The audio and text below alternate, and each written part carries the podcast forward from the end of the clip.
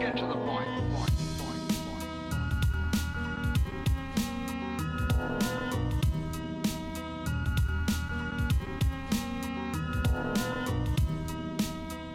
All right, uh, welcome back, Alex, to uh, to the Note to Self podcast. Thank you. This is now your second episode. It is. It is also the second guest episode I've done. I mean, I can just keep coming back. You've got to slowly take over the podcast. Yeah. Next week, I'm not going to be here, but you will.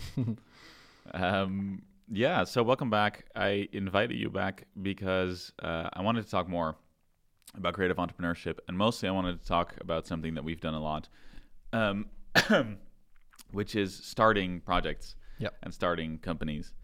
Uh, and I wanted to just talk about our new project that we've got going on. That almost hurts to hear. Yeah, I know. Uh, we started a, uh, a, a website uh, tool thingy, Yeah.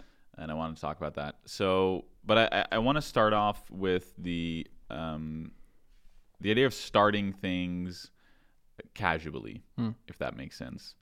I think that a lot of people still have this idea that if you're going to start a business, you know, you have to set up a business plan uh, and and register the company and you know uh, get an accountant and all that stuff. Yeah.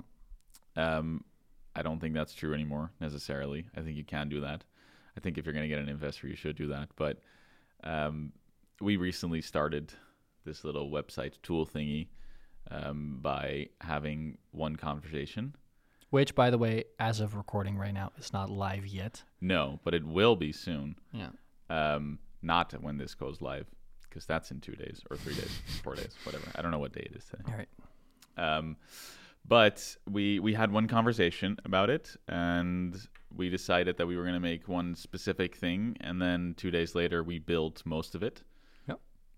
And with one more session, it's probably ready to to actually launch, which means that in about three to four hours. No, no, actually, we our previous session was pretty long.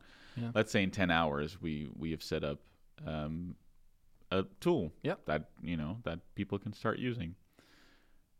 Not to say that that is a business, um, but it is, I think, an anomaly in, uh, or it's different from how how people normally look at starting businesses.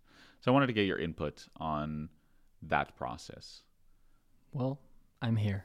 Well, that's good. Yeah. I mean, where do we start? Let's maybe at the beginning, Okay. yeah. because I I did the podcast the same way, right? I just recorded an episode, threw Yes. that online, and then later looked at what what I wanted to change and how how good it was. Yeah.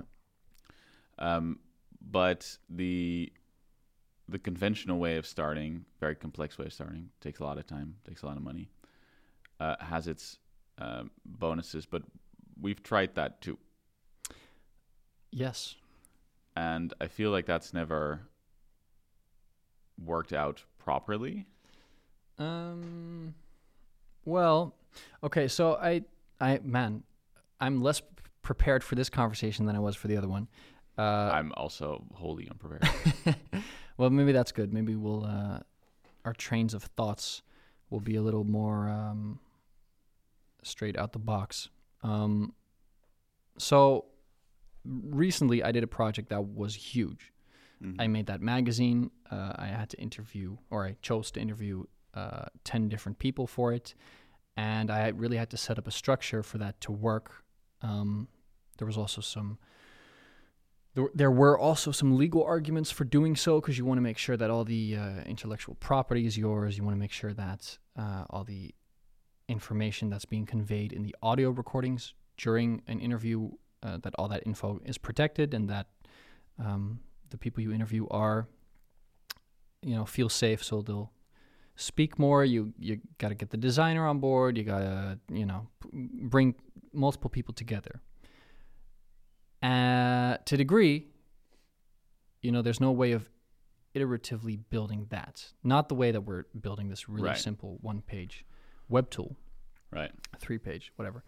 Um, so it's worked out to a degree for that project. And also, on your end, I would say that you've worked for a couple of businesses Oh yeah. that have done so. It just wasn't you at the helm of that, Yeah. but it did allow for you to create within that structure. Yeah, So, that's true. Um, it does. The structure does help you with with certain things. It makes it easier to stick um, to a plan, to Yeah. a longer structured plan. Um, I'm not sure if I believe that a longer structured plan actually works at this point. Um, I'm reading re- uh, Rework. I don't know Mhm. who it's by. I'm sure someone's going to find out. Um, and they make a good argument for why planning long term is ridiculous because you're just guessing. Um, and that's kind of true because you don't know how the first part of your plan is going to work out. So, and that has, you know, um, repercussions for everything else in your plan. Yeah. And I get wanting to come back to your plan, you know, veering away from it to fix certain things and then coming back to it. But I do like the idea of just setting something up and then as you go, figuring out what you need, right? Doing the least you can and then just throwing it online and seeing if someone responds to it. Also, to make sure that you don't spend a lot of money building something that that eventually people uh, aren't really interested in or would be interested in in a different form, maybe. Yeah. So, um, w- with that said, um, I think that I, I- do find myself looking for structure as well in, in when I'm setting up a project like this, right? Because I can just start sort of start building it, and then at some point it's live, and you don't really have a plan for what you're going to do after that. Uh, the quote, "Failing to plan is planning to fill," comes to mind. Um, I think that's like it's interesting. Interestingly, I think that's uh, somewhat accurate in the sense that if you just get like you're done at some point, you have something online, and you don't have a plan to continue, you're gonna have, be thinking on your feet constantly. You're never gonna have the time to really consider where you're gonna go. Hmm. If you do that before you start the race, then at least during the race you can be like, okay, this is where I was going, right? I can always fall back on on something. Yeah. So there's definitely pros and cons. Um, for our project, however, um, it's the two of us. We've worked together quite a lot, um, sometimes successfully, sometimes less so. Uh, at some point, we decided not to work together anymore, and I think we held on to that for A really, really long time. yeah, Yeah. We needed a lot of growth actually uh, to get to this point, and even now, I'm not sure, yeah. you know, how how well this is going to go. I think we're Um, both pretty, both pretty careful with uh, how we're approaching this concept and this project. I think, well, uh, to a degree, I think we're, I think the thing we're careful about is getting emotionally invested, and to that Yeah. degree, uh, you have to be emotionally invested to plan for something because you have to True. stay convinced this is what you want to do, this Yeah. is the way you want to do it, this is the best way. I think also, I'm just gonna go back a little bit into what you said earlier, is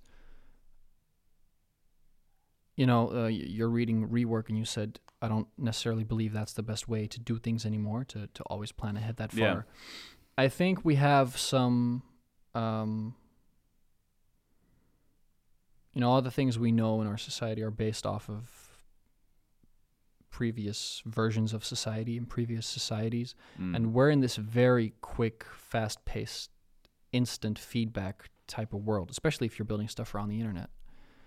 Uh, so in that sense, and in this in this new format, it actually makes a lot of sense to not plan ahead too far and to iterate yeah, and to pivot. I think a good example of that uh, is a tool we just r- ran into again, which is Marvel oh yeah, um, which is a, a tool that allows actually yeah so for the listener that doesn't know uh, marvel used to be mostly a tool to make um, prototypes of app designs or Yeah. website designs in your browser that you can could then as a designer send off to Yeah. and you could click around. You like, could click your around. client could click around in the app and actually see yeah how what, where everything goes, like the, the, the flow of, of how a user goes through your application, yeah stuff like that. without having to code the website but it, it would be a, yeah, an interactive mock-up yeah, really. pretty much. Yeah, yeah. they just made a pivot right. that I didn't know about. I don't know how long ago they made that pivot, but they are now more um, focused on bringing design, the designing itself, to more people that Right. might be intimidated by designing things. Right. Um, and you see a lot of that going around, by the way. You you have Marvel, then you have Figma, Mm-hmm. um, which is a tool that does something similar but without the mock-up aspect. Okay. But you, you see that they're sort of going for the same uh, ground. And you also see that in a lot of modern tools. You see like the sketch uh, Yeah. layout Yeah. um, appear everywhere all of a sudden. yeah. So Sketch is a uh, design tool as well, Yeah, also U- focused on UI web design tool Yeah, mostly, UI design tool. Yeah, and um, you see a lot of these web tools now take the Sketch concept and turn it Yeah. into a you know ma- you know make it easier to do those things you could do in Sketch on web. Yeah. And then for Marvel, so so you know Marvel started off with this vision, and they've pivoted, I think, accordingly to what they see that their customers want, or they're making a pivot because they see there there's a void in the marketplace Right. that they can easily pivot to. Web tool yeah. less easy for say the construction of a building to lay the first stones and then go ah let's turn it into glass. Yeah, absolutely. Right? No, it, it it's true that that for internet businesses, it's a lot easier to get your like your prototype off the ground. If you look at like, uh, which is a cool story, the launch of Dropbox. Oh Drop, yeah. Dropbox initially didn't even set up a website. They made a video of how it would work, and then they had an email input form, and they used that to test uh, how uh, they, te- they used that to test if people would be interested in the product, right? So instead of building the entire thing, launching it, and then hoping that people would like it, they did the very least that they could, which is just make a video. This is what it would look like. Um, and then s- see if they got enough people interested, which also means that they could launch with you know people interested in, in, in a certain user base. Did they get? I don't know if you know this, but did they get investors through that? Oh, I don't know, but I uh, would imagine that they did. I think they won TechCrunch Disrupt at some point, Hmm. um, or something, something like that. They won some uh, uh, some challenge thingy, um, and they got investments through that. And then if you win that, you get you know Right. I remember when Dropbox came out and thinking, "Ah, this could be so cool, but it's such a shitty tool right now." right. And thinking that that was a huge issue. I would, like in my experience, I was like, "Oh, someone else, some other big companies come along, rip the idea, make it much better." And it just doesn't work out that way. no, But No. back then, iterative thinking was much less popular, and yeah, it just you know. yeah. The whole lean way of doing things Yeah. wasn't wasn't as big back then. And but it's pretty much the standard now. Oh, absolutely. a lot. That's Yeah. actually why, coming back to the emotional investment part, I think we saw it as a prerequisite to be mo- emotionally invested and have a plan to build Yeah. something when we would work on something. As to where now, Yeah, now we just want to get like the smallest thing online Yeah. that we can. And I think for this particular tool, so we can share a little bit of information, I think, about the tool. I mean, if someone wants to take the idea and build it, that's absolutely fine too. Um, I mean, we're already building it, but uh, so the the concept of it is, we I've noticed now that I've started the podcast and you've ha- you've you've run a podcast that it's hard to market your podcast because you have you don't have a singular place like one central place where you can link people to. Maybe your website but who wants to go to your big website? Uh, you just want to link people to an episode. Uh, on instagram on twitter i just want to send someone a link and they can listen to it. But everyone listens to podcasts on different platforms and even on those platforms they use, they use different apps. So some people use the itunes podcast app some people use the google podcast app they use castbox use all these different spotify they use all these different pla- uh, tools and platforms so what we're building is a tool where you can as a podcaster create one page one landing page for all these different tools right Yep. um, that is the that is the concept. Like that is the one function piece of functionality that that tool has. Now we could see it as a podcast marketing tool and add a bunch of stuff to it. Uh, and maybe back in the day we would have done. We would have gone, okay, this is cool as like a small feature of a much larger Mm-hmm, concept, but it's not enough. Um, and now we're just saying, okay, this is what we're building, nothing else. Yeah. This is what we're launching. it's pretty much you know because we came across this. It's actually even simpler than that. We saw this exact product for songs on Spotify, Mhm. Apple Music, Deezer, Title called SongWhip, yeah, and we also came across another tool called Podlink, yeah. which is the Which is this, name but for for the entire podcast. Yeah. And we wanted like a, a merger of that. We wanted to be able to market a single episode and link Yeah. to that episode. Um, and there's just no way right now, which No. is incredible. yeah, And also, it it's part of that podcast structure that maybe you and I aren't really into. Um, I think we like podcasts yeah, for the format, yeah, but I don't. I think you and I and maybe a lot of people don't necessarily subscribe to the idea that if you want to listen to a podcast, you have to be subscribed to the range of episodes they're making because Yeah. sometimes like I'm subscribed to the daily, right? Right. For news purposes. Yeah. So I'm like that is the one case where I'm like, yes, I, I want to Sure. be subscribed to this. But I can never just run into like a cool audio show, like a cool Right. audio uh what do you call it? Just just like a cool episode of something and just have that be that. Yeah, I think w- we want to use podcasts um, more like we would use YouTube as well. Yeah. I watch one video doesn't mean I'm going to subscribe. No. Like, one creator made one video that I like and 99 videos that I despise or that I'm absolutely Yeah. uninterested in. Which I would say that's where audio has to Yeah, well, it that's doesn't have to go, but that's where it would go. it doesn't would make a have to go there, but I, think for podcasts, it's.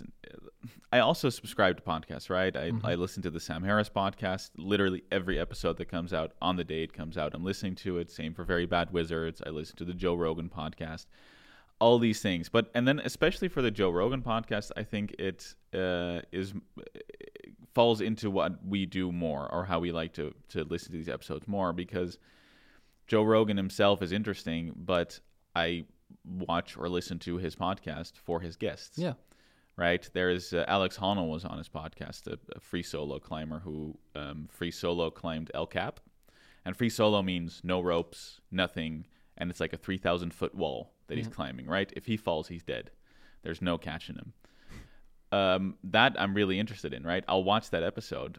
I don't need to watch the episodes where he's interviewing fighters, like MMA fighters.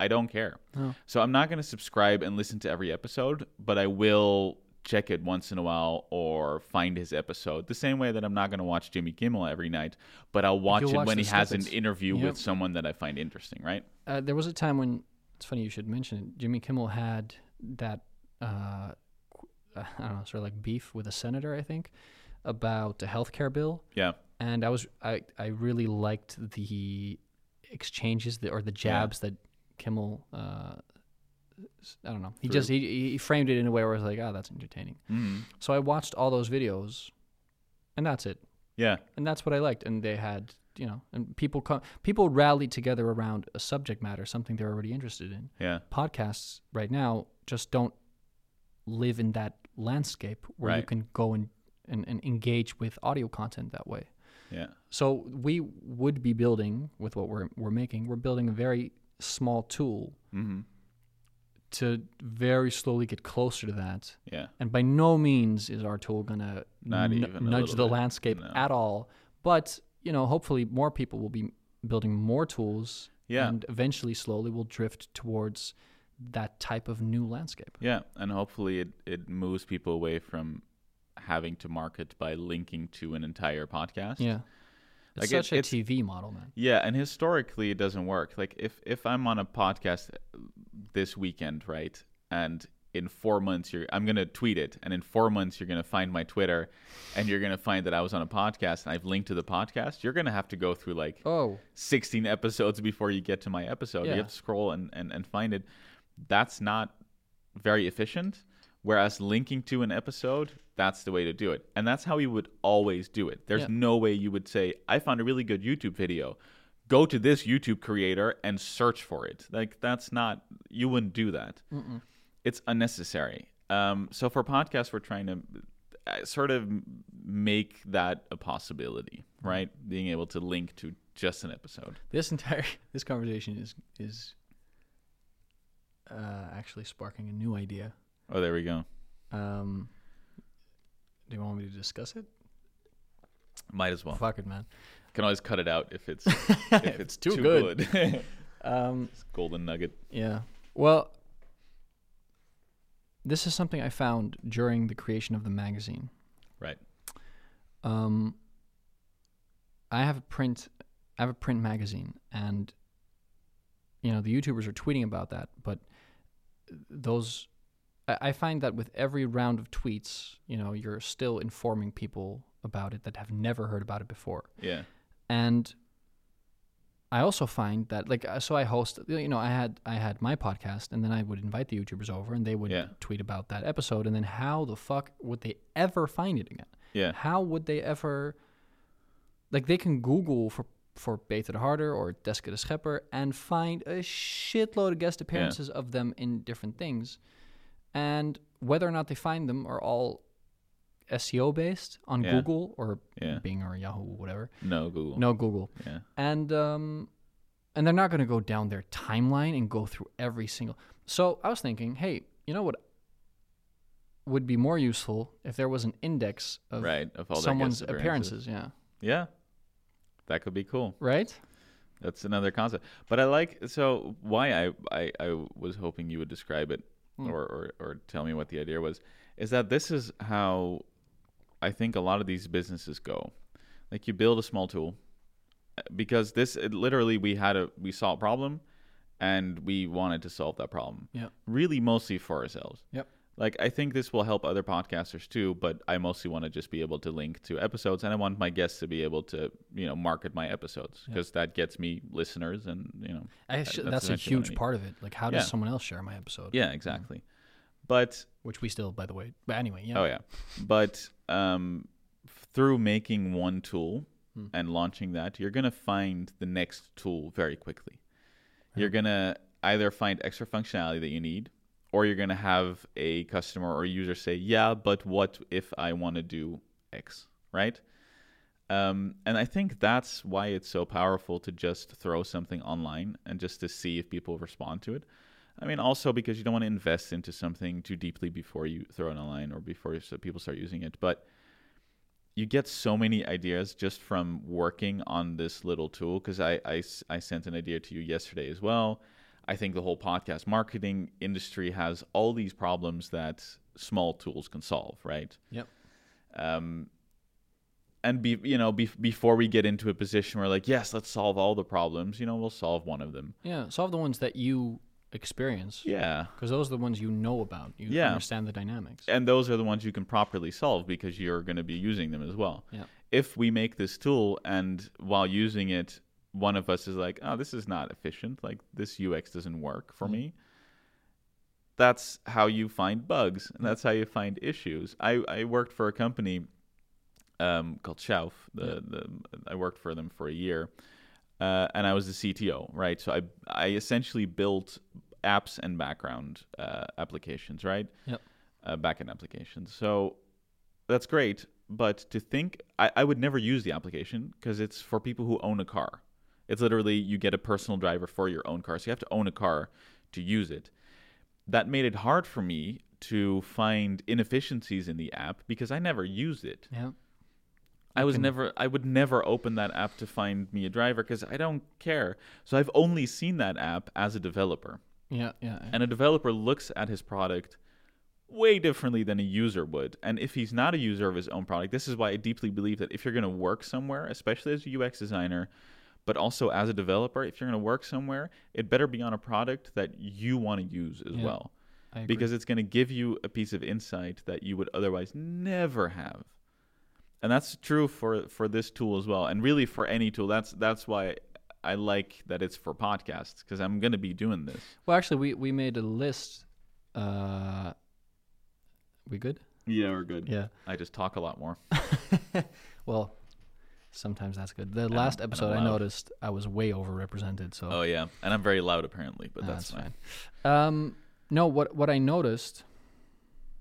Oh yeah, so uh, to the listener, this is how we agreed on what to build. You and I, we had a couple of ideas for mm-hmm. tools that we wanted to make, and we decided, okay, you know what? Let's put them all on a list and see if we find any overlap. And we Yeah. found one piece of overlap, and that was Yeah. this podcast episode linking tool yeah. and we built it. And obviously it makes on the one hand very useful because we're both invested. Absolutely. But uh, we're also emotion like i really want this to exist. Yeah. Um however i'm not making a podcast right now so it's more important Right. of course for you to exist. Um it's it's a double-edged sword. Where we both get it. Yeah. But that obviously also for us it's a double-edged sword double-edged sword because we're also both now sort of emotionally tied to it but we also don't want to get too emotionally tied to it because there's you know Well, I think this is, I think this for us, it's the, the problem is partially that we have, we like to have control over some of the same things. Mm. We both like to control a little bit of UX. We will both like to control a little bit of UI, because we want things to work a certain way. Yeah. Normally, we want things to work a pretty similar way. Like we we tend to agree about how things should work because some things should just work a certain way. We're all used to, you know, we, we use most of the same websites. Yeah. We use the same laptop, you know, we use the same operating system and not even the same browser, but you know, most of the same stuff. Yeah. But there's going to be small differences, and that's always been a problem is that when you don't have a very distinct line between who does UX and who doesn't do UX, and everyone has a say, you don't have a hierarchy because we don't have a hierarchy. It's not like I Yes. hire you to build this No. or, or the other way around. We're just doing this together. You end up, if you're emotionally invested, you end up fighting for things that might be completely irrelevant, like the small UX things that aren't that important Yeah, yeah, yeah. and that the two of us are never going to figure out. But if you throw it to a user, he's immediately going to know this is good and this is bad. But this is what we've had. You know, you're emotionally involved. You want things done a certain way, and you kind of get into the nitty gritty a little bit. Yeah, it reminds me of um, because I think we're pretty good at letting it go now. Also, because I think we both are more aligned with this idea that the process should be fun for us to want to do Yeah. it, and the outcome is whatever. You know, Sure. I mean, it's not whatever to the to to the degree that like if you know it, we you want Yeah. an outcome, but you don't want it so badly that it's gonna fuck up your day if it's No, not there at the end of it. I remember uh, years ago, and I know you do because we still talk about this sometimes. We talked about building a dating app, Yes. and I think we both had a pretty. Uh, we I I had a vision for. Well, we, we, we discussed what the app should do, and we um, had a very similar vision on it. Yeah. We aligned really well back then. It's just that we Yeah. didn't align elsewhere in life uh, very well back then. We were in very different phases, and we decided at the time not to do it. Actually, Yeah. uh, yeah. Um, and I'm I'm I'm convinced it wouldn't have worked out how we done it back then. No, I agree. I'm still not sure it will work out now. It's it's it's a it's of course a lot bigger than uh, this podcast episode. Oh yeah, tool. it's a it's a it's a much larger project Yeah. than this would be. I mean, that's also why we can do this. that's true. It's a and why small we, little tool. and We'll throw it online and, and see where it goes. And and there's a chance that one of us is going to get more emotionally involved yeah, and want to take it somewhere else. but that's fine too. Yeah, and that's also a hurdle you cross Yeah. when you get there. Yeah, I think that's part of the like the free flowing nature of, of projects like these is just at some point if someone wants to do more with it and the other person is not interested, it's fine. yeah. It's kind of like any relationship, really. Wow. Well, it is. it is because uh, I'm going to draw a strange parallel here, but I was watching this New York Times video yesterday. Uh, was it New York Times? It was a video. No, it was Vox, Oh boy. and it was about monogamy. Oh, all right. And uh, because it's Vox, it's really about polygamy. Yeah. but very the- woke. Yeah, but the, the the video was called Monogamy Explained, um, and they interview a couple of couples. Uh huh. No, they interview like five couples, and you get my point. Yeah. Um, and um, those couples, they you know they they tried to diversify them, and they had a couple of polyamorous uh, or poly, I think polyamorous couples, hmm which to my understanding means you you are allowed to no sorry polygamous. Okay. Yeah, they they could uh, smash other people, Sure. they could fuck around, but um, But there's no dating outside of the relationship. I don't think so. There's I don't no know. other relationships outside of the relationship. Well, I w- one of them said, uh, "This is my main partner, and this is like my main relationship, and then I have I can have other relationships, Yeah, something that's to that effect." polyamorous. That's polyamorous, but. I also heard someone say something else. I'm not sure anymore. Right. Anyway, okay. it it reminded me. Uh, uh, actually, I should say at the same time I've um gotten in. I've I, yeah. So I'm in a position right now where I'm uh a contender in an open relationship, you could say, yes. and I was like diametrically opposed to that shit for Uh-huh. 25 years. Um, and through my friendship with with this girl, uh, it sort of became like access. The idea became accessible to me. My participation in it became possible. Um, and something about that contrast in because I we shortly dated four years ago, and now we've uh, grown up a little bit, and we've seen things from the other side, and we have more perspectives. Something about that made me think about all my relationships in a different way, where, um, you know. At, at some point in well, sorry actually it, it made me think about her relationship they started off monogamous hmm uh, with this set of rules, and then very slowly they they got into these deep waters. Sure. Um, but people's it made me think about how people's desires are subject to change anyway. Um, True. And I sort of like started seeing some real strength in saying, okay, uh, you know, if you want to take it here, uh, I Yeah. love you, and uh, let's give it a shot.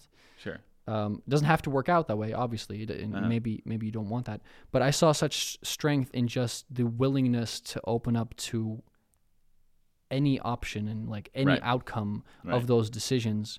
And I see that I'm trying to apply that a little bit more myself in my relationships with people, and it's really Mhm. helping me. Also in ours, by the way. Yeah. Um, you know, it's it's helping me sort of. If you decide for some reason that you're not going to build this tool or whatever, then f- it wasn't Yeah. gonna, wasn't probably wasn't going to happen anyway. Then Right. And I was with a friend yesterday who like dragged me through the dirt on like a, an edit Mhm. a little bit. We were going to do some stuff I wanted to do, and then we ended up working on something he he wanted to do until Sure. like three thirty uh, in the afternoon, and I had a meeting at four. So I was like, okay, well there goes my plans. Um, like a couple of years ago, that would have really pissed me off. I would Mm. have had like a serious conversation with him about that, and uh, I think you do need to have those conversations in your life to understand when and when not they are effective. Um, and obviously, like he apologized uh, Sure. when I left. He was like, "Sorry, man. I, fuck, I fucked up." I was like, "That's fine. Don't worry." Um,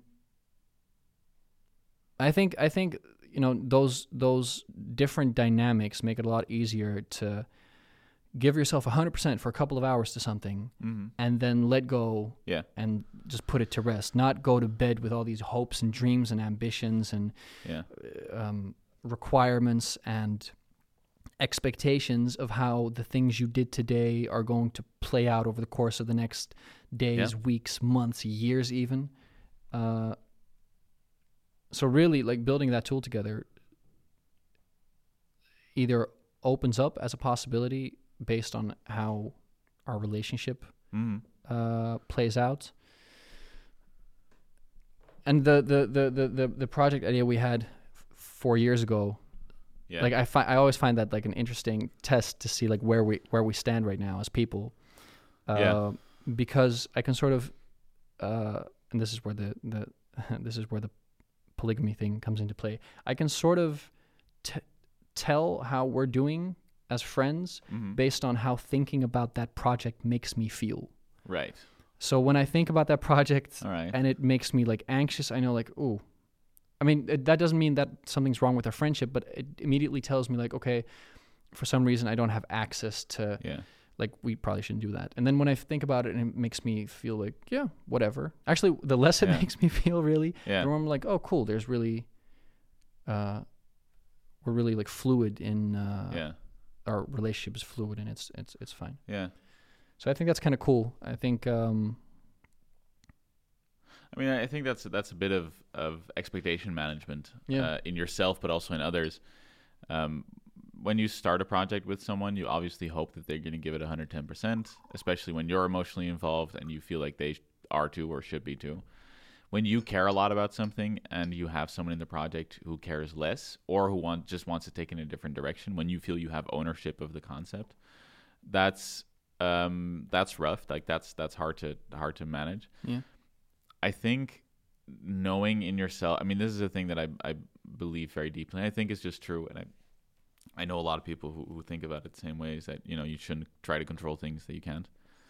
Um, when all you control is how you what you think and how you act. yeah, Um, then there's so much that you don't control. And and when you're doing a project like this with someone else, you can't control their input. You can't control how much they care. You can't control how much work they put in.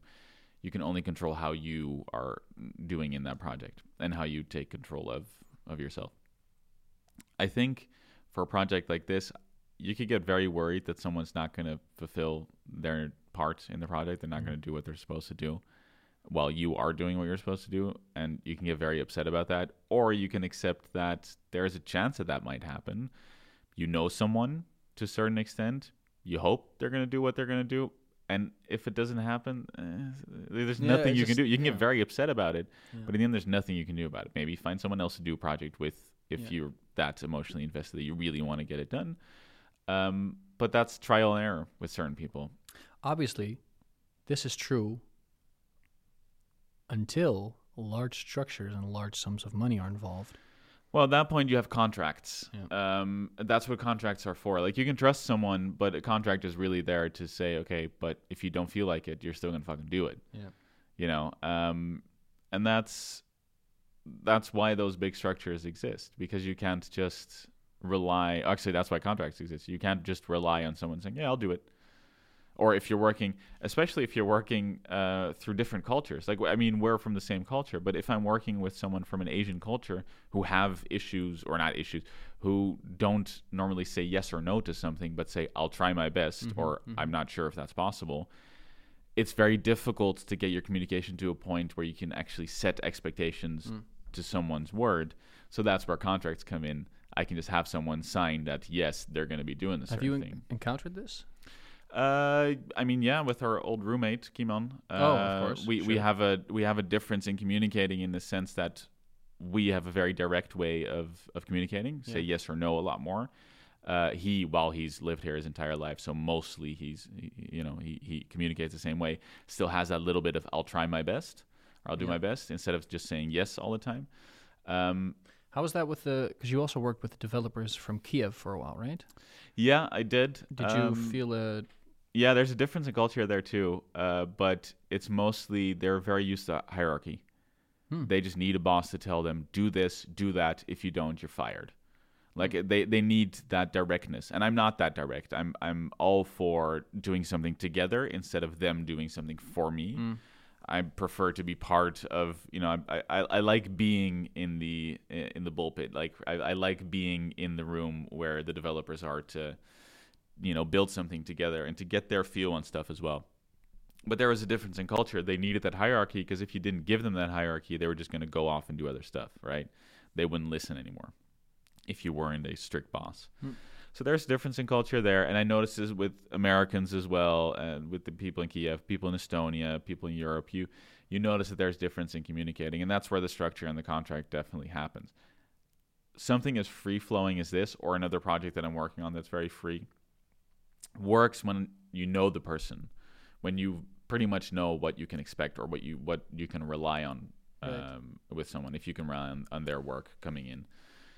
So that free flowing thing is cool um, but i feel like you need to know the other person quite well Yeah. if you're going to do it because you just especially with the internet when you don't know someone there's it's so easy to get either screwed or to set expectations that are then not met like i think especially in between cultures there's a lot of uh, unsaid expectations and there's a lot of unsaid rules in a certain culture so if you're working together with dutch people for example there's a there are unsaid rules or unwritten rules that say that you're direct to each other when there's something wrong you tell each other this is not necessarily true in other cultures there's a lot of there are a lot of other business cultures where speaking up to your boss is just not done you just don't do it that's you know you'd be insulting them Yeah. for assuming that they don't already know or for assuming that you know better Or assuming their gender, you know. or just yeah or that Yeah. um so you know there's th- th- those differences in culture can make free flowing processes very hard Yeah. um, and make working in a structure much easier i think working in a in a set structure is easier in general because there's less thinking that has to be done Mm-hmm. but everyone needs to want to be part of that structure because Mm. if you're if you work in that structure but you don't feel like you belong in that structure it's just not going to work for you That's definitely. Uh, I think we can both mm-hmm. attest to that. There, I've felt at times where working for any type of structural, uh, well, for any type of company, just made me physically sick Yeah. because I needed to explore. I needed to be Yeah. able to. You need the freedom. Yeah, you to- need the freedom. You need to be able to search within yourself. As to where now I might be taking on a job again at some point. again, for the first time in my life, I might be like hired uh, by company not on freelance basis, but whatever as an employee. as an employee. Yeah. don't even have the vocabulary. Um, and it's not freaking me out because I'm like, okay, I have, I'm, yeah, I have less need for that. Mm-hmm. I might be wrong. I might, I might find myself struggling again and go like, okay, this ain't for me. I love, I love the freelance stuff. I love taking on a video gig the you know the first week and then a design gig the second and a Right. audio design thing the third whatever but you know so yeah i got bills Yeah. to pay Yeah, that's that's that's a big part of it too. Yeah. Um, and I, I also think i have con- even if we don't have contracts we have a bunch of other contracts yeah. Oh, there's a lot of other people that I have to pay. yeah Uh, and tha- that's that's true. And I think that the free flowing thing also works when you don't necessarily. You're not dependent on the project working out. I get that if you're dependent on a project working out, you want a certain structure to give yourself a larger chance of it actually going where you need it to go. Mm. Especially when there's when there's money involved, real money involved. For this project that we're doing, we're not looking to make money from this. We No. just want to get the tool online and then we'll see what happens. Yeah. But we mostly just want this tool. We want to be able to use it.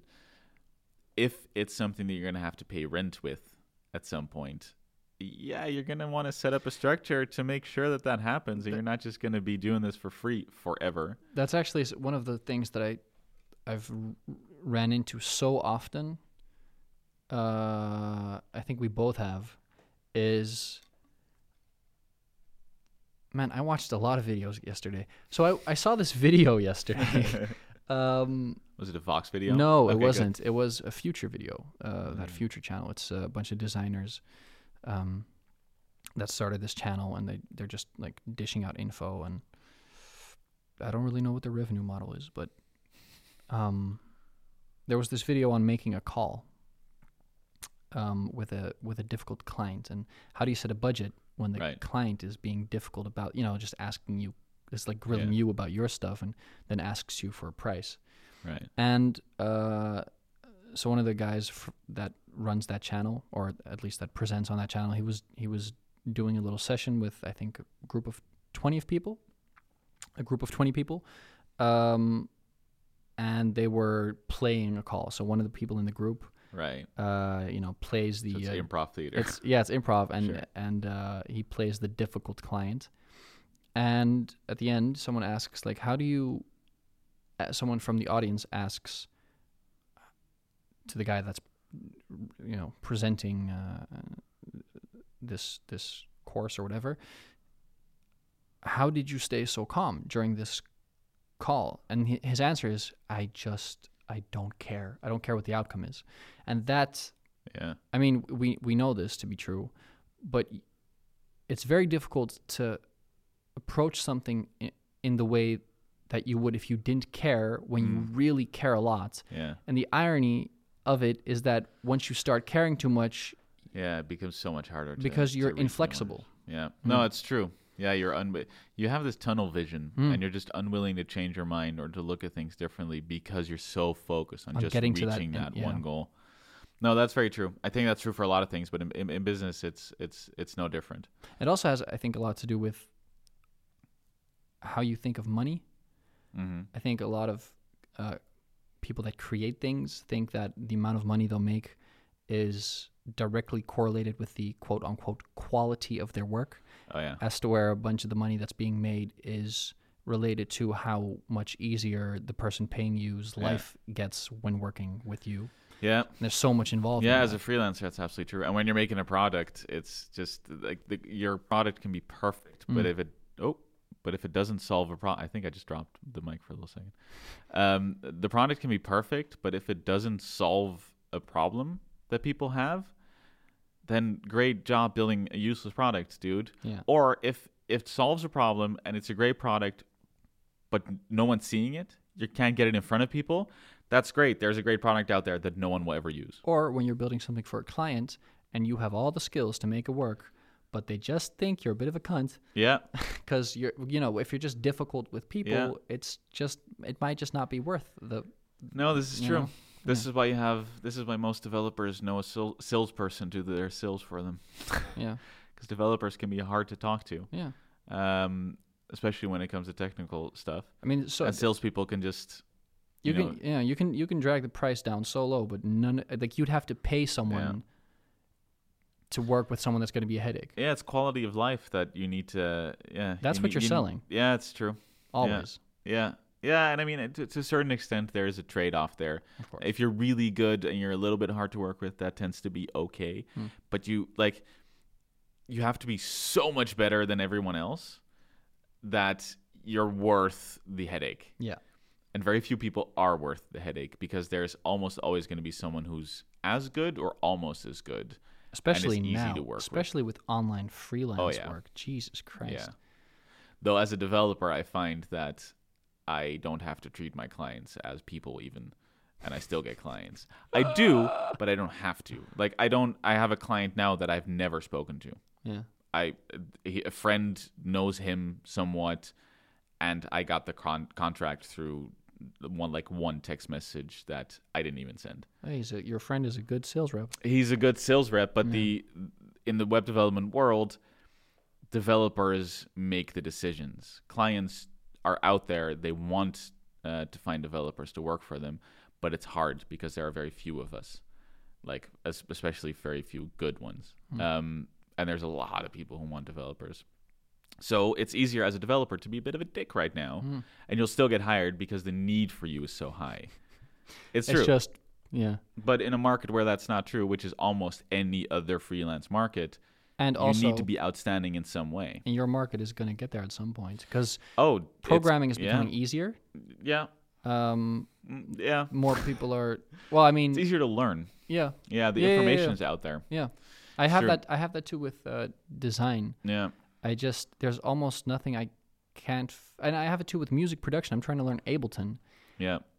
Doing that 5 years ago was a, was a hassle. Right now, Mm. I I think I watched uh tw- about 20 tutorials over the last 2 weeks and I'm like, "Oh, Yeah, okay, cool."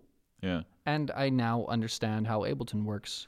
Yeah, and I, I think to a certain degree that's like that's true, and for developers as well. Obviously, there is this like I think uh, literally anyone can learn to be a developer. Hmm. Anyone can learn JavaScript Hmm. and and pick it up.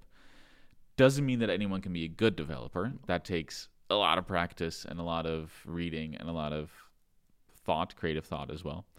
Um, but that's also not what most people are looking for. Most people are just looking for a developer to make something for them. They don't need a genius, right? They don't need a CTO. They just need a developer.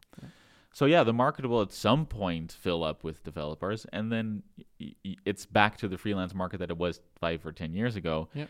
Where as a developer, you have to sell your own services because you want to make money, And maybe you can and be there's eight other people who also want Yeah, to make yeah. money. You'll be able to be a bit less of a dick. Yeah, well, you have to, yeah, somehow stand out, and that's either by being really easy to work with, Yeah. or by uh, being extremely good and a little bit harder to work with, or by being cheap. Which the last part, if you're going to try to compete with China, is just not a thing. But that's for freelancing, Hmm. uh, and then we have to, to go back to well, going back to starting projects. Yeah. Um, I, we have about 20 more minutes that I want to record, Okay. so let's talk about the ideas that we've had Okay. the concepts that we that that would never become. The the things we buried, Yes. things we built also and then abandoned. Sure. Oh, let's Christ. just let's do it all. I want to start with one though. Okay. And that's one that started um, Project Gigabyte.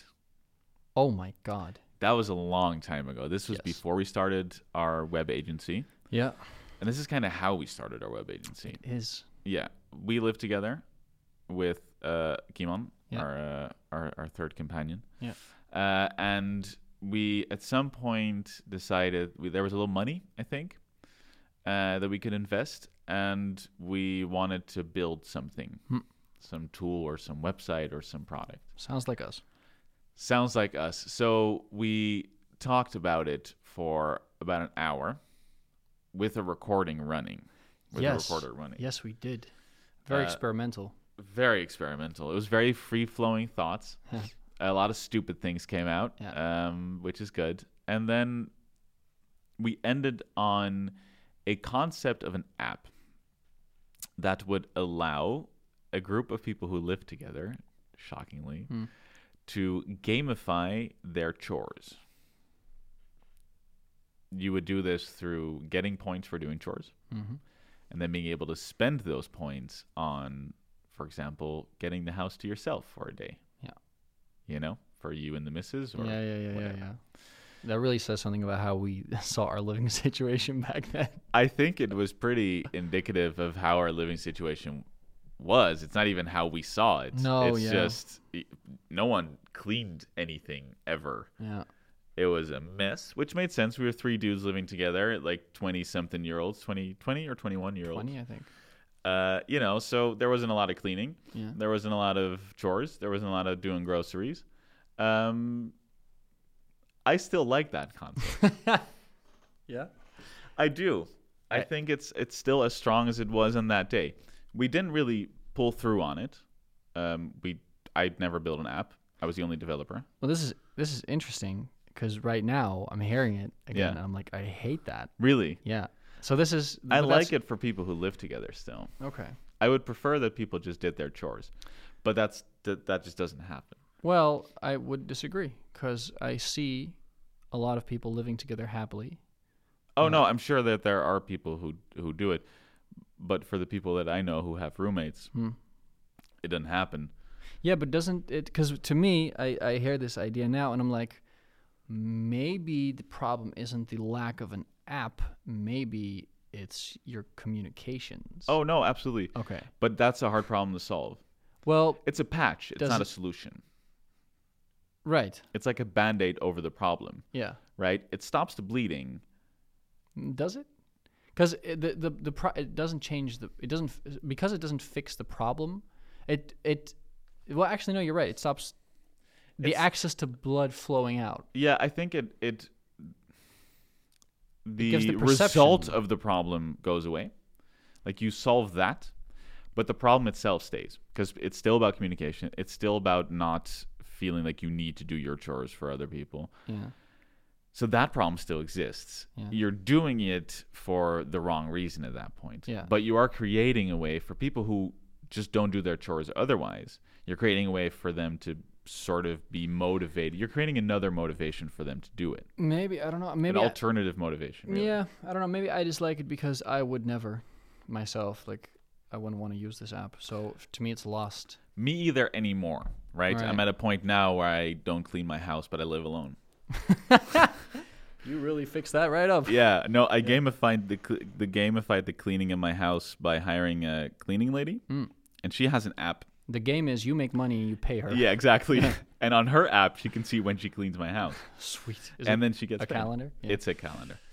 Um, but as a, I like the idea of using gamification to motivate people to do something that they wouldn't otherwise be willing to do, and I don't mean like force them to have sex with you Right. or something like Something weird like dark, that, but something that they should be doing, they don't feel like doing, and then giving them a different motivation to do it anyway, to to do something that's good. It's like motive. I would like to gamify, for example, carbon output. Hmm. How do you get people to um, drive less, for example, right?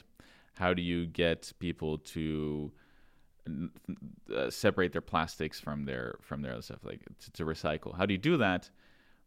I mean, just caring about the environment isn't enough for some people. They don't care enough because they don't see the result. Gamifying that somehow or giving them something for doing it properly, that might work. I once had this idea that a government should, or, or a, a cigarette company, huge issue in cities is cigarette butts on the ground. People smoke and then they throw away the cigarette butt. That doesn't just disappear, right? They need to be cleaned up. So I had this idea that would allow smokers who bring in a cigarette uh, pack full of cigarette butts to then get a free pack of cigarettes, Hmm. like, motivating uh, them to clean up. Yeah, it's like um, uh, what do you call it when you bring back the bottles? Uh, Yeah, exactly. Yeah, those plastic bottles. Yeah, the yeah. tax, whatever. Yeah. Yeah.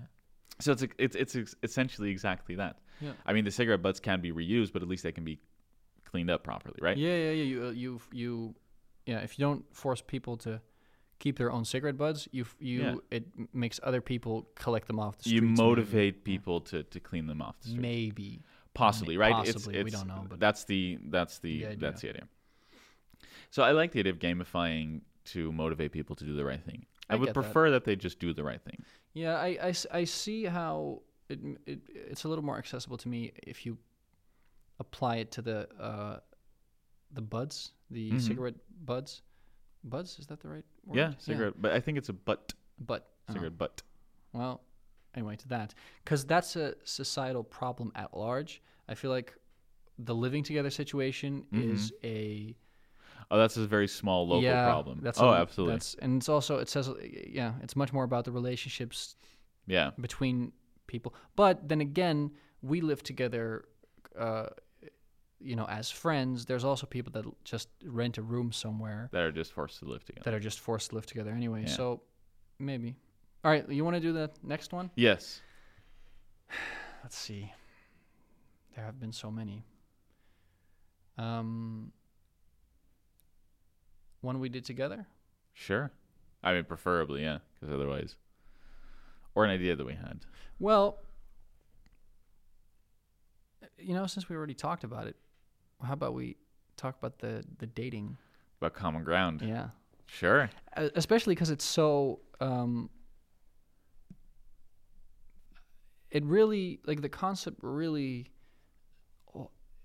It, it was so it was so non-contemporary. It was so it, like Mm. it it tries to solve a problem that is so human Yeah. um, I think we initially thought it might be cool to just fix dating, like fix online dating, because it was Yeah. very broken. It's, or we felt it was very broken. Maybe it still is.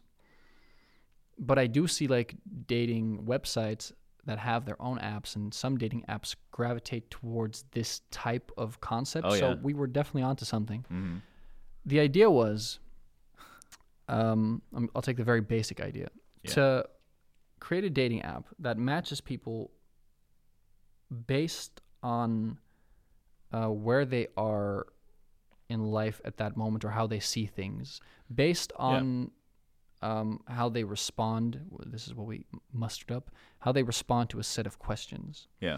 and how you pair people and what type of questions to ask and how to ask them. We we never even got to the point where we like dove into psychology books or No. asked someone with knowledge. Neither No. would we have at that age. No, probably we Nah, just too cocky. Yeah, Yeah, yeah. definitely. we know how people work. Um, but that was the idea, Yeah. and um, Yeah, and I think attached to that was the ability to talk to people who agreed with you on one certain subject and throwing them that subject as in talk about that or disagreed with you or disagree. Yeah. Yeah. We wanted to pretty much It's link. a conversation creator automatically as well. yeah, Yeah. It was it was starting off at a conversation, and I think we also said no pictures until a certain point. Yeah, until a certain amount of chats, I think. Yeah. Yeah. So you would unlock. Um, Yeah. It's really I, I think what we tried to do, which I I think for people our age at that point is pretty cool. Um I mean not to give you know to give our, ourselves too much praise, but I think what we tried to do is we tried to make online dating personality based Yeah. instead of Tinder, which is the exact opposite, right? yeah, yeah. Which is just I like your face, let's bang. Yeah. Um we I tried mean, for some people, sure, but for most people I think it's based on hey, I like your face. perhaps, maybe. You know, well, it's definitely That- based that's on hey, I definitely like your. of- Yeah, that's yeah, yeah, yeah, the yeah, of the face is a big part. Oh yeah. Um, but what we tried to do is make it more based on personality. Hey, we agree on this, or hey, we disagree on this. That's interesting. Let's talk about that. You know what's still weird about Tinder, Hmm. Everything. right? But I would have expected. I, I I remember talking about this when we were doing that app, or when we were thinking about that app. I would have expected that by now. You'd be able to at least add one video of yourself because it says can. m- ah fuck you can. you can Yeah. Yeah, you can now So add makes- videos, but it's without. Uh, so it's a GIF essentially. No, but I'm okay. I'm talking video because you Video, get video. much more from that than a picture. Yeah, you would. GIF. But it's kind of funny because you would be going back to video dating, which Yeah. was a thing. I know. Like in the 90s, I want to say, or the 2000s. That was totally a thing. yeah, but the structures were a lot more. But now you can do it online, right? So you could watch these videos and swipe through them um, as well. And I think that I, think I, I think that's kind of cool, like to, to do a video dating app now, but like the way Tinder does it, where you're just swiping and a video starts playing, you swipe through. Yeah. I think that's kind of interesting. I think that's kind of cool. But I still believe that. Uh, so OK Cupid, right, does does something similar to what we came up with. They have questionnaires. You fill in how much you agree with a certain statement and how important it is to you that someone uh, similar has a similar view on on on those things, and then you get you have this match percentage based on the questions that you answered. So it's not entirely the same, but it's essentially they want to create a personality profile and match that with other people's personalities. Doesn't really work. Um, doesn't really work because you.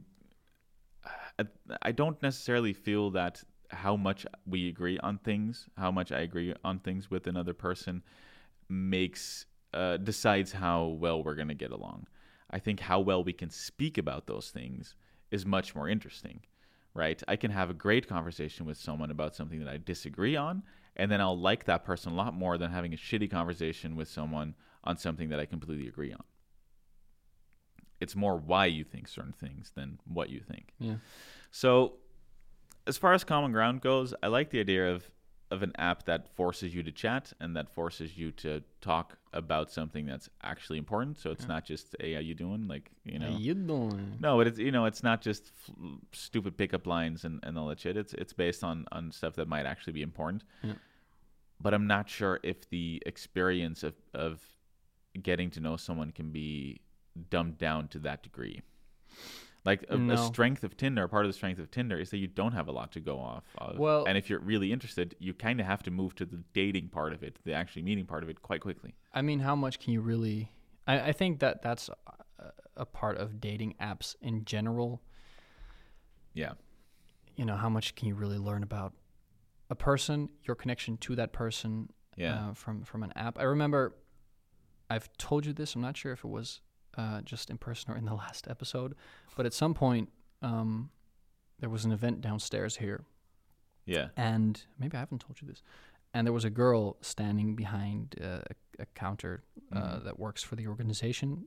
So we're in an office, and the Yeah. ground floor it has like uh, expositions and stuff and like art. yeah, And there was an event. It was a museum night in which people get access to multiple yeah. museums for like a single ticket price in the city.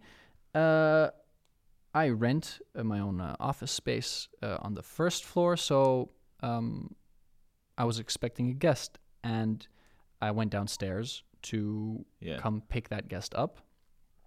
And I'd already seen the girl behind the counter a couple of times. She was serving wine to people, and I sort I sort of felt, I you know I, I was like, is she cute? Is she not cute? There's something there. Yeah. and I don't I don't know. And then when I walked down, so I'd seen her when I came into the building. And when I walked down to pick my friend up, um, I saw her again. I was like, uh, maybe not. I don't know. It's Yeah. it's like why would I even bother thinking about this? I'm not gonna go talk to her. Right. Turns out she knows that friend. Yeah. So they started talking, and uh, and we talked a little bit after that, and then this girl and I had dinner the other day. You know, it was like, oh, we should like go grab coffee or whatever. Purely platonic. She's Mhm. like with this dude, and I'm in my open relationship Yeah. type of thing. Oh yeah. But from that point on, I was like, oh, I would like you. I do find you cute. I would. What the Yeah. fuck? no, but like I would. I would take you out. I would date you. yeah, yeah, yeah. Um, but that took. I mean, so so many. Like the, Yeah. the context of how I looked at her had to change a couple of times for it to fit Yeah. within my perspective of, of Yeah. I don't know life. It just it just it needed like it needed to slowly Yeah, you need to see someone in a certain context for Yeah. it to And I had to.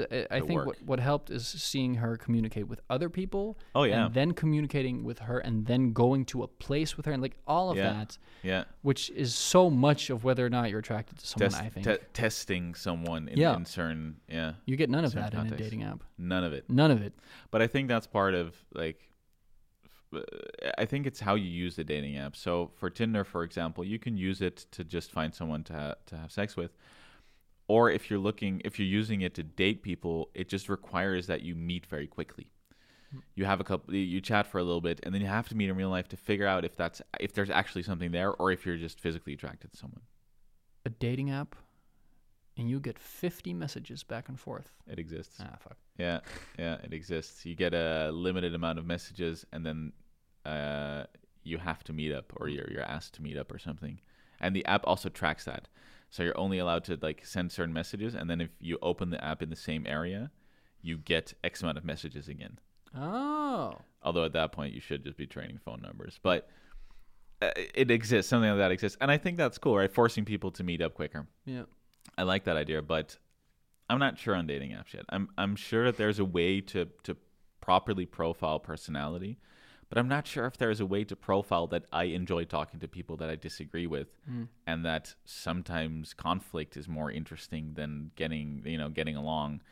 And just having good discussions on things that you disagree on and having your mind change is way more interesting than agreeing on something. Yeah. So I'm not. Sh- I have that with podcasts too, by the way. I was listening to the Very Bad Wizards, and I completely agree with him. No, I, I was listening to the Very Bad Wizards um, podcast, and they were they had their 150th episode or 50th episode, something like that. Um, and they were talking about how much more interesting podcasts are when people don't fully agree with each other, Yeah. because you get more interesting discussions, and how certain podcasts like Pod Saves America, I'm not sure if you know this podcast, it are in, uninteresting because it's just a couple dudes talking about shit that they agree on. Yeah. Although I hear it's popular, Pod Save America. it's incredibly popular. I find it completely uninteresting Right. because I don't want a circle jerk in right, a podcast. right, right, yeah. You can all agree with each other for two hours, and that's lovely, but I'm not going to get anything out of it. No. I'm not going to find a different view on things where I'm much more interesting interested. For example, Sam Harris episode, uh, recent episode, I think his most recent episode, where he talks to uh, a big uh, proponent of the um, Me Too movement, while he's been very critical of it. Mm. That is incredibly interesting because you get these two opposing views, and you get to learn about their ways of looking at it, and you get to form your own opinion a lot better than just getting one view on everything constantly. Yeah, yeah. So I think that that in relationships with people, I, I kind of have that too. But how the hell are you ever going to get that into a dating app? Yeah. You know, am I going to have to just talk to people who I don't match with at all? And be like, fuck, you disagree on everything. That's so hot. Let's go. Like that. I don't, you know, like, how do you get that into a dating app? Yeah, it's difficult. But that was common ground. That was common ground. You want to do one more? I want to do one last we, one. we can do one we thought of, or maybe interesting. I can read you an idea, a new idea I've written down on my phone, and we can very quickly, because I think that might be interesting to listen to. Spar see- on it? Yeah, spar on it. Sure. All right, hand Wait, me my let me phone. It's behind my- you. Yeah. So I had there. There's a couple of ideas I have. Okay. For apps, so I'll just very quickly run by a couple, and actually no, I'll pick one. Okay. I had this idea for. I've had it for a while for. Um. It's an app, but it's very much attached to hardware. So Alright. behind you on the wall is a painting Yes. and that painting um, is in paint, The, yeah. um, Sure and- seems that way. right? And it's got a frame, Mm-hmm. um, and sometimes I walk in here and I well, actually, it's not really true. I don't really notice the painting anymore. But a couple of weeks ago, we were shooting a music video in this area, a couple of months by now, Right. And we wanted to hang something else there, Sure. just for the aesthetics. Mm-hmm. and it made me realize how you know the, the it, it it's such a mood piece to have something in a room Yeah. i can change the um, desktop to my mac Mm-hmm. and to my phone which i do quite often actually Yeah. there's apps for that that'll just you know like swap out a new wallpaper every 24 hours 48 hours three Sure. days two weeks um, automatically and pull it from a, a server, Yeah. whatever. That's not a thing for the things you hang on the wall, hmm but boy, should it be. It exists. There's a service for that. Uh, is there? Yeah, there is. There are companies um, that allow you to rent art. Uh, no, no, no, no, no, Oh. no, no, no, no. Oh, you want to? Oh yeah. Hmm. We're doing screens on walls Right. that. Well, well, not. I mean, not uh, LCD screens.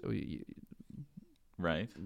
I'd say either. I mean, OLED is very expensive. Yeah. Um, something, something that looks somewhat flat, right? You want something that that's Yeah. able to represent art, Yeah. and it, you just don't want it to look like there's screens everywhere. Mm. But what I was thinking was, You want it to look realistic. uh, yeah, Yeah. and it doesn't have to look uber realistic. I mean, it it will eventually as time goes on. You iterate on Yeah. the product. Um, product. The the thing I was thinking was okay. Th- this allows for two things. One, um, you can swap out the art Sure. digitally, Yeah. which means that uh, all of a sudden you're creating a funnel Mhm. for artists to reach people directly into their homes, Okay. which I think is kind of cool. Sure. Also, a nobody can all of a sudden beam into Yeah. I don't know a a, a thousand to a million people's homes Sure. because they're trending. I don't know, you know, Whatever, whatever. yeah. It it creates a new dynamic to art Mhm. culture. So that's one. Two, um, you know, frames are cool and all that, Uh huh. but if only they I could just magnetically clasp on a frame onto something Right. and swap it out. right. That's that's really a hardware part where I'm like, oh, that's cool. Yeah. If I change this uh, piece of art, I'd also like to be able to change the frame. yeah, the way I do with like vinyl on my wall. Exactly. So I can exactly. flip it open, put a different one in, Yeah. and then close it again. Yeah. It also allows for, depending on what kind kinds of screens you use, but it allows for using a piece of artwork to display video if you want, Mm-hmm. Um, or an artwork that very slowly over time changes, or like with Mo- um, Mac OS Yeah. uh, Mojave, the time um, Yeah, yeah. of the artwork changes. So it could be like a painting of, well, let's take Mojave, the desert. sure. and then the it darker gets it gets outside, lighter, yeah. Right. I felt that that would be very That'd be cool. right. There are some caveats. Or, Okay. Well, first, you have a limitation of screen quality. You could do this with an AMOLED screen, and it would probably look pretty realistic. Hmm. Um, it there sh- there shouldn't be any glare on it, right? It should be matte entirely, because there is no glare on paintings because it's paint. Hmm. Um, so that's the limitation that you have. Either you get a stupidly expensive screen, and it's still never going to look the way that you know light. The way light bounces off of a painting, it'll never bounce off of a screen that way, right? So, you know, there's a there's a texture thing there. Um, a second thing is that, especially for uh, people who hang art in their own house, it's often also about owning the piece, about owning the art. Um, if I'm gonna hang uh, a famous painting, or if I'm gonna hang an expensive painting, I better like that better be the real thing, right? So it's important to me that I have the real painting hanging. Yeah. I If mean, I- th- th- this would this would very much because I've heard this argument before. yeah, I've heard it with DVDs. I've heard it with CDs. I've heard it with music. I've heard it with the iPod. Eh, It doesn't necessarily have to compete with each other in the same way that there's a resurgence No. of vinyl. Yeah, I, I- have I have Right. vinyl mostly to own the vinyl. I There you don't. I rarely listen to it. I just hang it on my wall. I have it when I want to listen to it. Yeah. Um, the alternative, however, to, to owning the paintings currently is posters. Right. I have uh, a very big um, Jack Vettriano poster in my house with a frame around it uh, because uh, you know it, the original work I could never afford. I mean, it's also a photograph, so you know, Hmm. Yeah, just a poster, uh, but digital reproductions. but uh, uh, digital print. reproductions of paintings Yeah. um, or of any art um, is already an alternative to the expensive version of it, and you can switch them out a little easier, right? Yeah. It's easier to be like, eh, I'm kind of done with this poster, and I'm going to roll it up and put it away, and then later I can put it back. Yeah. So there's like that problem has been sort of solved without technology to a certain extent. Because you're also never going to get to the quality of an actual painting. It's still going to be a poster. You're still going to see that it's not the actual painting Yeah. the frame part. frames and paintings tend to go together. If you Yep. have a certain painting, the artist tends to decide which frame is going to go around it. I don't know that to be true always. No, no, no, not always. But Yeah. often, like you're not gonna put a red frame around like an old classic painting. You're just not gonna fucking do it. It needs to match what's in the painting, right? So it needs to be part, of, like it becomes part of the art. Yeah. So not every frame and every painting goes together. You can obviously go for a very understated frame that is just as minimalistic as possible, so you don't really see the frame necessarily. And then most paintings will fit inside of it. It's like wearing gray pants. Everything looks good on gray pants. Well, also right? m- remember, it doesn't have to be paintings. It can also be pictures. It can also be because Sure, that's what the digital like picture frame Yeah. idea of it. Yeah. Yeah. Mm. I get what you're saying. You're you're you're making sense, and those are all sensible things. And there's also Yeah. something I thought of, which is, well, that sure racks up your energy bill. If you're gonna be hanging Yeah, so it's not actually that screens around your house, so it's not actually that bad depending on how you how the display works. So for example, if you look at e-paper, right? The the thing that ebooks are made with. Yeah. That is extremely low energy because it's projected once Yeah. and there's no power required to keep it projected. oh, Yeah. So it's not constant. So so a laptop screen is constant projection, right? It constantly updates the pixels. Yeah. Um, and there's light behind it constantly. So for e-paper, there's no light behind it. You don't have a backlight normally, and a lot of uh, e-readers now do have that, but it's not part of the technology. It's just light behind it, so you can actually read it. For e-paper itself, there is no light behind it. It's projected once, and that's it. It's like actual paper. Um, that means that it uses almost no electricity. So if you could do that in high quality, really high quality, with color, then maybe that'd be possible, right? Being able to project it once and then leaving it off, then you wouldn't have a very high electricity bill. Now, what you're essentially referring to building is something that w- we could very easily build. Um, the tech part at least. the tech part, all you really need is either a screen that's you know Chromecast connected to something, and then it automatically does this anyway, uh, or a Raspberry Pi behind the screen, so it doesn't have to have Wi-Fi, and then you can just load it up with images, and it'll you know Yeah. it'll go through them. So it's possible. I wonder if if the quality of image. I mean, it, it also depends on your on your target audience. Hmm. Someone who's going to buy a four hundred thousand dollar painting is never going to use this because they want the four hundred thousand dollar painting. They're not buying a four hundred thousand dollar maybe painting the because they think it's only pretty. No, It's because they want that painting. look, maybe the same person would buy it, but not for the same reason. Not for the same no. reason, People no. that are buying art because they want to own expensive art. Yeah, buy it because they want that Yeah. expensive art. But some people want stuff on Yeah. the like, also it's it's uh, it's something where I'm like, okay, um I'm I'm sort of done with the way things are uh, furnished here. I have I have a lot of like old pieces like like classical furniture Yeah. and wood and I appreciate the hell out of it, but it's not necessarily um doesn't really add to a minimal lifestyle. No. Buying art, finding art, like Yeah. put, like that doesn't uh, not very minimal either. No. But just putting the screens there and then swapping them out. Oh like, yeah, it's in very instant. multifunctional. It's it's efficient. Yeah. So that I think that to that I think really the audience um or the target audience here isn't necessarily people that go looking for art now. Right. It's people that understand why that would be dope, but they're Mhm. not going to invest the time to do so. Right, but then yeah, so then you get to a point where you you- would need to look at how certain technologies have evolved, so how far Yeah. e-paper is really, um, because otherwise it's just going to get very expensive. I Yeah. mean, you can hang an LCD. LCD screens are cheap. I mean, this is like your perfect Kickstarter project, and you know what? Maybe Yeah, it's even on there or Indiegogo. probably someone's probably working on something like this. Yeah. Um, I still like the idea, the the, the non-technical solution to wanting to have different pieces of art, which is just renting art. Yeah, and then saying, okay, I'm kind of done with this now. I want something else, and then selecting something else on a website, and they come bring it, and you give them back the old thing. that's My- pretty cool. Yeah, my parents did that, uh, and just at some point they're like, oh no, I really like this piece of art. I'm just gonna buy this piece of art, and they just bought it. Oh, they you can just keep it. Yeah, Oh, you just keep it. Yeah. Um, but I, I like that service too, right? Because you actually get the the actual piece of art. yeah. Actually, Um, it solves a different problem. Actually, It's- Yeah. It's but it's cool, man. It's but I like that as a service. So I think that's pretty cool. it's like uh, having a trial on your art. Yeah, Yeah, it really is.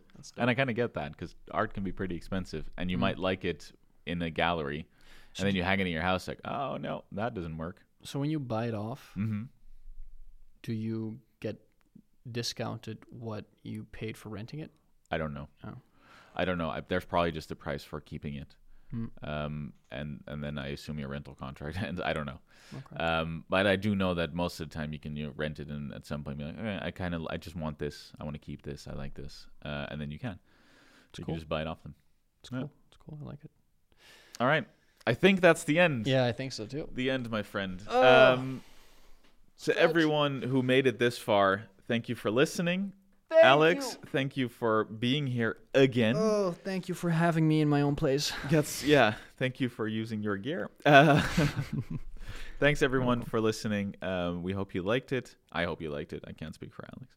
Uh, Alex hope- I hopes hope. she hated it. Yeah, I hope you suffered through this. Yes. Um, and uh, next in two weeks we'll be back with. Uh, I'll be back with a different guest.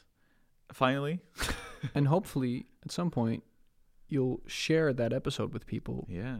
via pod share, pod page, whatever. Whatever it's going to be called, we'll be uh, using it to uh, link to these episodes. Awesome. All right. Have a good two weeks, everyone. Goodbye. Bye bye.